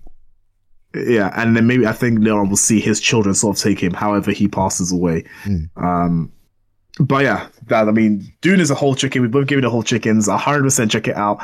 I, I actually spent money on this. I'm happy I spent money on on going to cinema to watch this because It's, it's worth it. boy, it's worth. It's definitely worth spending money on. I'm so happy. Yeah. So so happy. No, that's good. Alright. That's good. All right, so um, done with a lot of our main content. Uh, Martin, you've got a couple of things that you have watched, and then we are done for the day. Let's get it. All right, so let me. Uh, so some a couple of weeks ago we watched um, House of Ninja. Mhm. Oh, sorry, the House of Ninjas. Yeah, House of Ninjas. Mhm. Um, I was only partway through the season, but now I finished it. I give it a three piece, so Okay. a three piece. Mhm. Um, really like the, I really like the show. Um, the various, I guess, aspects of being a ninja in this world. Um, I like the the family ties to it. I don't, I guess not the family ties, but the relationships within the family. Um, where you have uh Haru, who is the second oldest son, who you know basically let um his uh his opponent go, Mhm. um, who now later on became the villain. um the villain. So there is there is there's that that he has to uh um I think his name is Yosuke Yosuke uh Tsujiyoki. But anyway, um, um ends up killing his his brother um uh Gaku um and you know just how the family sort of fell to pieces as so it came came together again. yeah. Um yeah, Gaku is uh, son of a bitch, bro. he's a he's a dickhead, fam. Oh, yeah. what? Uh, yeah. I mean, in a way, he got his revenge, but at the same time, I'm like, bro, now you've just like unleashed a certain whatever into into this whole world. Now it's just going to be it's just going to be madness. Um, but I like I kind of like Gaku's um character, um, in a sense of he he he he always asks questions, right? So, um, usually where with the with the ninja when they receive orders or receive um, a pigeon or letter, whatever the case may be, Mhm.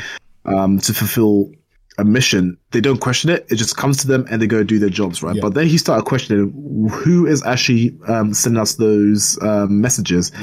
And for what purpose? Are we really saving Japan or are we our skills being used for something more nefarious, right? Um, which which which I can say is what led to his decision at the end. Um, so I, th- I think that's, I think that's something that's good um, to highlight because now I guess Haru is um, Haru is going to convince his dad to start asking questions as to you know as to these orders and things like that. Um, especially especially at the end you know that the or the person um given the orders the the level of control has changed yeah, yeah. Mm. So there's all of that as well to think of. Um, yeah, I mean, there's not much more to say about it. I think it's just a really good series. Um, I give it, I give it a three piece. nice Um, I like, I, I like how sometimes it's super serious, other times it's jokey. Of course, it's jokey. I mean, there's the they have the youngest kid there, uh, sibling there as well. Um, um, yeah, they have um again all these familial ties as well. So it's it's just nice to see that. Um, similar to I guess Uncanny Encounter in that in that family tightness, family togetherness, that Yeah. kind of thing. Yeah, I see. I also see in this. Um, so yeah, three piece. Definitely check it out. nice Next thing I've been watching is called. It's a bit of a longish name. Um, but the sh- the shorter version is the strongest tanks labyrinth raids. no i don't think i've heard of that Um, one No, so it's about eight episodes in. Um, and so it was released in January as well, uh, January of this year as well. shortest tank raid- Strongest, the strongest tanks labyrinth raids. strongest tank okay cool. Labyrinth I'll- I'll- raid. 2024 season one Yeah. Um, so the synopsis is Rudd is the tank of the hero's party and is said to have the highest defense ever in history. His defense rating is 9,999. jeez gangster Um, yeah. I don't, I don't think even a hero has that that high. I think his was like 7,000 something, and that's the highest because he's a hero, right? yeah Um, so the synopsis continues. The party often does labyrinth raids, but to Rudd, it means more than just a raid. To cure his beloved sister's illness, he is in search for the wish-granting treasures that might be hidden in those labyrinths. But one day, the arrogant hero kicks him from the party after an, an unsuccessful raid attempt, it on his skills, whose effects he is still unaware of. With nowhere else to go and nothing to do, he decides to return to his hometown where his sister is waiting. On his way there, he saves a girl who has been who was being attacked by a monster. Unexpectedly, this girl has an extremely rare skill called appraisal. Thanks to skill, Rudd is able to discover the truth behind his unknown skills, which turn out to be very powerful skills. With a defense of 9,999 and powerful skills, thus begins the adventure of the strongest tank, Rudd. Appraisal is a mad skill to have as well, you know, because it just means that uh, for, for people who aren't gaming fans or um, are into anime like this, um, sort of like RPGs, all appraisal is is that it looks at a person's stats and abilities, and depending on the the universe. It could also look at a person's skills and how to um, either activate them or to uh, or to set up a strategy to um, uh, break them Mhm. in a sense. So Rudd, like I said, Rudd Rudd is this tank of a character. So um, in the last raid that he was in with the hero, um, it didn't go well. He got kicked out, but later on in the episode, in the series, this is like only episode maybe five or something. Um, the hero gets absolutely murked in a raid. Um, but like absolutely destroyed. Almost, almost got killed in a raid. Right, he had to be saved by his companions, who are all female, by the way. yeah. Um, and whilst the hospital, Rudd visits him, and he realizes that R- Rudd was taking a lot of pressure off of him for him to uh, do what he was doing. But so he acknowledges Rudd finally, and he even apologized to Rudd for his for being so rash in his in his thinking and dismissing him and things like that. So that's actually quite nice because there's some other um, anime where you see where that happens and the hero's just still a prick and it's like no dickhead. But this one's actually quite nice. Um, it's a decent anime. I give it a half chicken. Um, it's again, it's I mean, it's, it's very semi anime. I feel like this anime has definitely been done before. Um, but it's a good, it's a good watch. It's a good e- e- watch. even the um, ti- sorry, even- even the ti- monsters, Hello, magic, etc. can you hear me? Yeah, go on. Even Okay, the even the title is sounds very similar to other ones about the hero being kicked, uh, Mm. being dropped out of the hero's party. I'm pretty sure there is another one from last season that had almost the exact same title. Yeah, there was, there was, yeah. Kicked out, I think it was something like kicked out of a hero's party. I decided to live the life of uh, blah blah Yeah, mob or, of a- something a whatever farmer, or yeah, Oh yeah, for farmer, and then it's like the other was mob one, mob boss one, or whatever it was. Mm. Um, there's another one where uh, another character kicks out of a hero's party. Um, he has the ability to tame animals. Um, he could tame like hundreds of animals at a time. Uh, a normal person can only tame one or two animals at a time. So there's that one there as well. Um, so yeah, name's very very familiar. Um, so that's what I'm. That's what else I'm reading. So a bit of Rudd's. Oh, um, you're, sorry, you're you're reading this. I thought this was anime. Oh no, so it's anime. It's anime. Sorry. Oh, I was gonna say because I've added I've added it to my list. 'Cause I'm gonna. No, no, no, no, no. Sorry, I meant, I meant reading. I meant reading my notes for it. Oh, sorry. Okay, yeah, yeah. Yeah, added this to my list. but, I'm gonna, I'm I've, I'm, been more to add I'm gonna be checking it out over the next couple of days. All right, cool. Um, so one of the abilities is absorb shield. It's an ability that absorbs damage. Um, another one is provoke skill. So this is like a basic tank in um an RPG. So if you play Final Fantasy 16, for example, tank players like my character, they have the ability to, to provoke.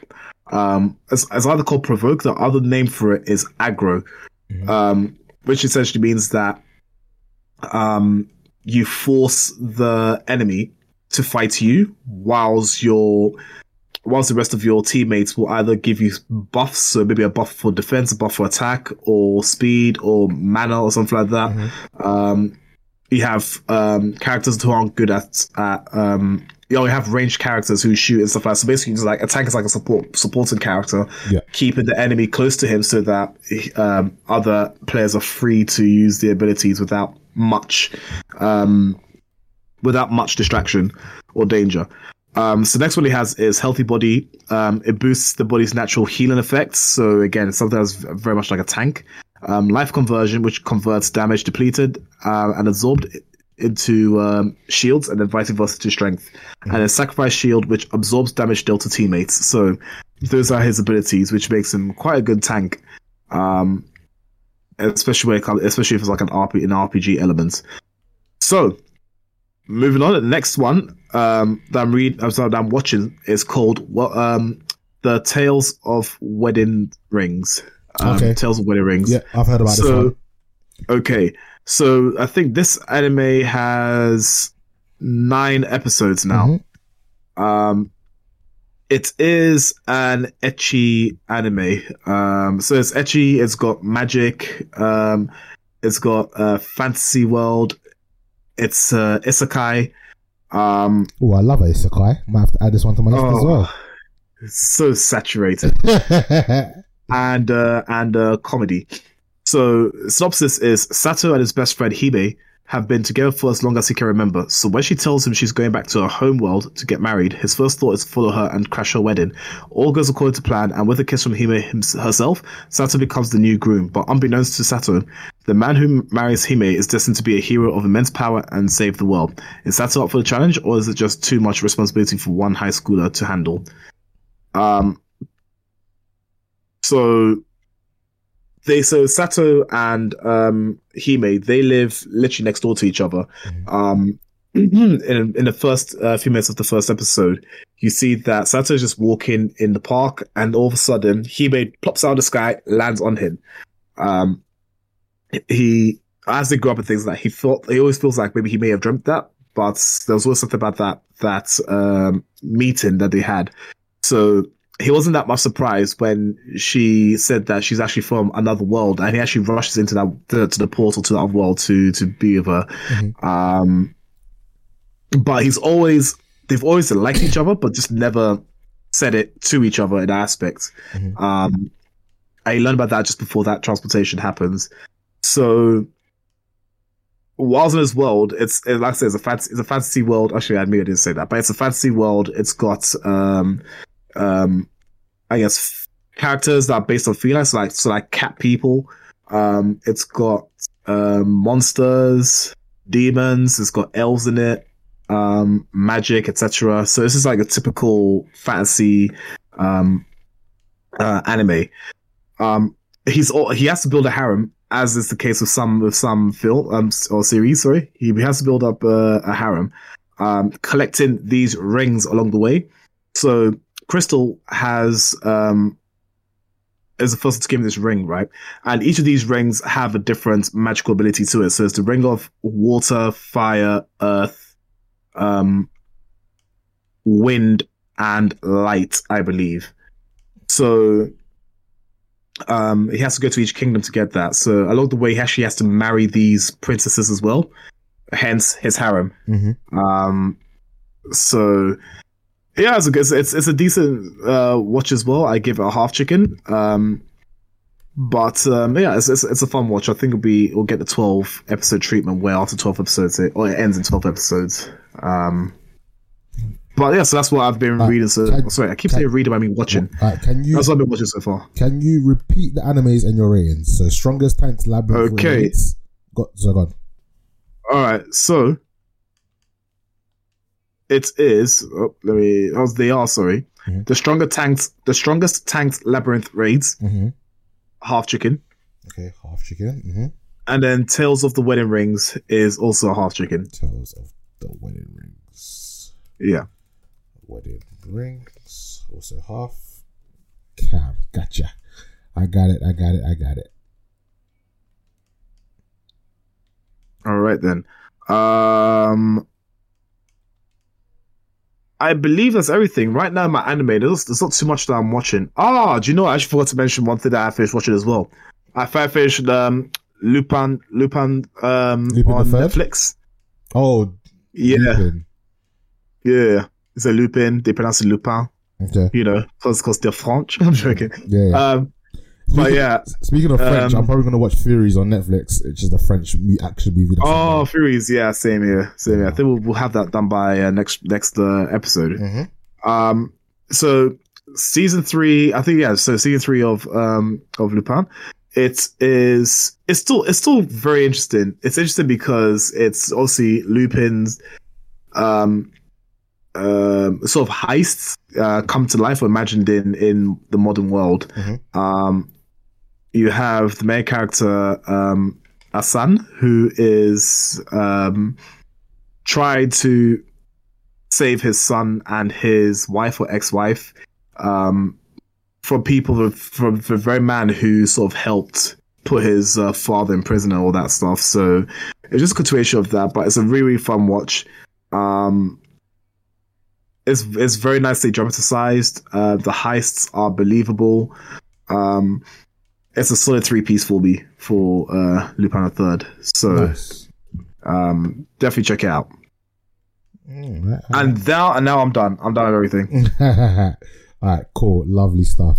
Um, yeah, that brings us to the end. There's, you know, again, like I said, I'm hopefully in the next couple of days going to uh, watch a ton of stuff that I have been neglecting, um, and I hope that you know I want to get catch up on some anime as well. Like I said, I am very far behind, so I want to get that done. I want to catch up on certain things, um, and that way, when it gets to the end of the season, I'm not super duper chasing a lot of things behind. If that makes sense. Um, Yeah, that makes sense. yeah. So that that that is the plan. Whether the plan gets executed, as you know, sometimes it doesn't. Um, but yeah, I'm planning on catching up a lot of different TV. Um, so yeah, that's the plan. Um, Martin, as always, thank you very much for Yes, joining yes. me. And uh, yeah, say bye to the people. Bye, everyone. Catch you next time. Alright, guys, thanks for listening. Bye bye now.